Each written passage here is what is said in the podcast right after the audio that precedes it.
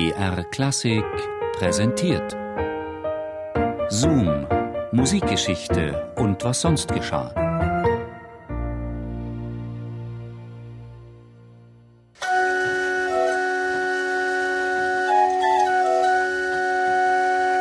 Eine Reihe von Pfeifen, die eine Windmaschine mit Luft versorgt.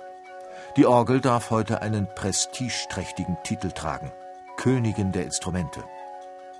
Was der Mechaniker Ctesibios entwickelte, war die Initialzündung dafür: die Wasserorgel.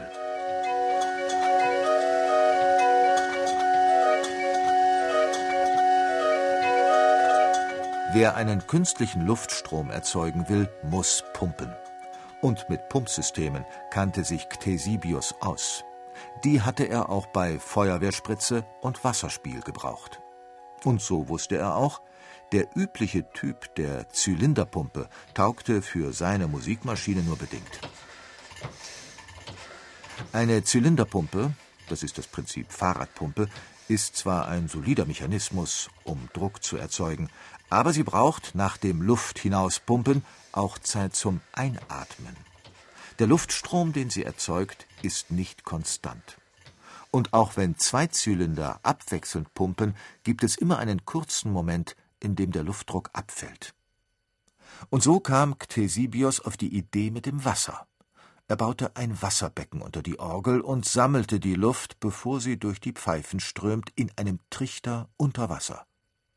Eine Konstruktion, die auch andere Ingenieure der Antike beeindruckte. Sie haben sie in Zeichnungen und Berichten festgehalten. Nach solchen Vorlagen hat der Flötist und Musikarchäologe Justus Wilberg aus Weißenburg ein ähnliches Instrument nachgebaut und erklärt den Trick mit dem Wasser. Der Trichter ist nach unten offen und steht im Wasser. Wenn wir jetzt in diesen Trichter Luft hineinpumpen, dann verdrängt die Luft das Wasser praktisch nach unten hinaus und das Wasser setzt diese Luft unter Druck und dann können wir einen schönen gleichmäßigen Luftdruck ganz fein einstellen und dann damit Musik machen.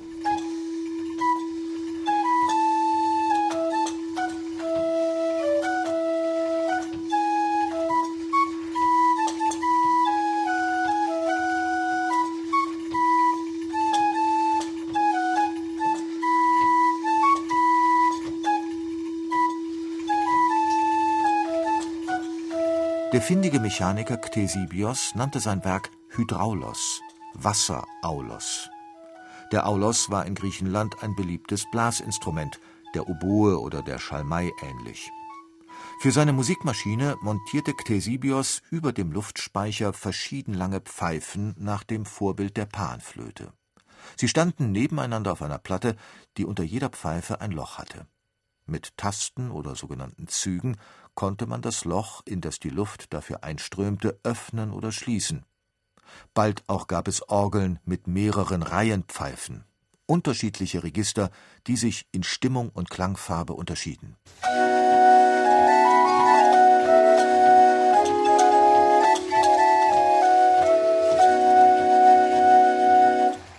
Offenbar hatte die griechische Welt auf solche Klänge nur gewartet. Die Erfindung des Ctesibios fand schnell Anhänger. Die Wasserorgel spielte zum Tanz bei Festen auf und es gab öffentliche Wettbewerbe im Orgelspiel. Der Sieger erhielt lebenslang die Steuern erlassen und zudem eine Vorzugsbehandlung, wenn er das Orakel in Delphi besuchte. Und bald schwappte die Orgelmode auch ins römische Reich über. Der Schriftsteller Cicero empfahl dort die Orgel als Stimmungsaufheller. Die Orgel war ein weltliches Instrument. Übrigens, Nero war auch ein begeisterter Wasserorgelspieler. Ansonsten, die Wasserorgel war natürlich bei reichen Römern bei der Hausmusik vertreten. Dann hat sie eine entscheidende Rolle in der Arena gespielt, besonders zur Begleitung der Gladiatorenkämpfe. Also eigentlich der passende Soundtrack zum Gladiator-Film.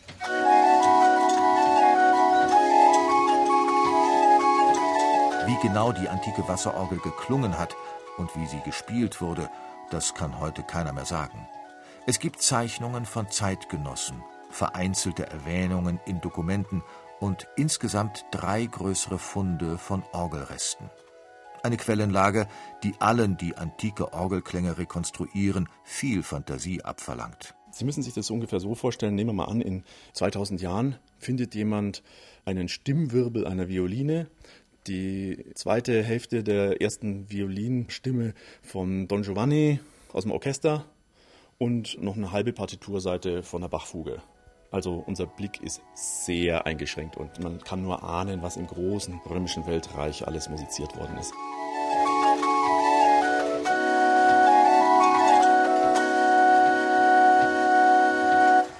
Während der Völkerwanderung geriet die Orgel in Rom und Griechenland völlig in Vergessenheit. Doch die Kaiser von Byzanz hielten die Orgel in Ehren. Sie ließen prächtige Exemplare aus Gold, Silber und Edelsteinen anfertigen. Und von Kaiser Justinus II. wird zum Beispiel erzählt, dass er seine Wahnsinnsanfälle mit nächtlichem Orgelspiel behandeln ließ. Doch vor allem machten die byzantinischen Kaiser mit der Orgel Politik. Wenn sie andere Fürsten milde stimmen oder als Verbündete gewinnen wollten, schickten sie eine Gesandtschaft mit einer Orgel vorbei. Auch der fränkische König Pippin bekam so eine Orgel geschenkt, ein Ereignis, bei dem sich die Chronisten des Jahres 757 einig sind. Venet organum in Franciam. Es kam eine Orgel ins Frankenreich. Das ist das wichtigste Ereignis des Jahres.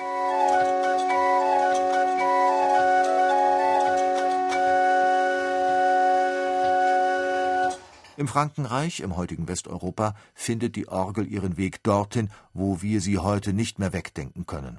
In die Kirchen, die zum Ende des Mittelalters immer höher, kunstvoller und himmelstrebender werden. Der Erfinder Ctesibios ist da schon über tausend Jahre tot, und die komplizierte Luftsteuerung über den Wassertrichter, der der frühen Orgel ihren Namen Hydraulos gab, ist längst schon durch Balkgebläse ersetzt.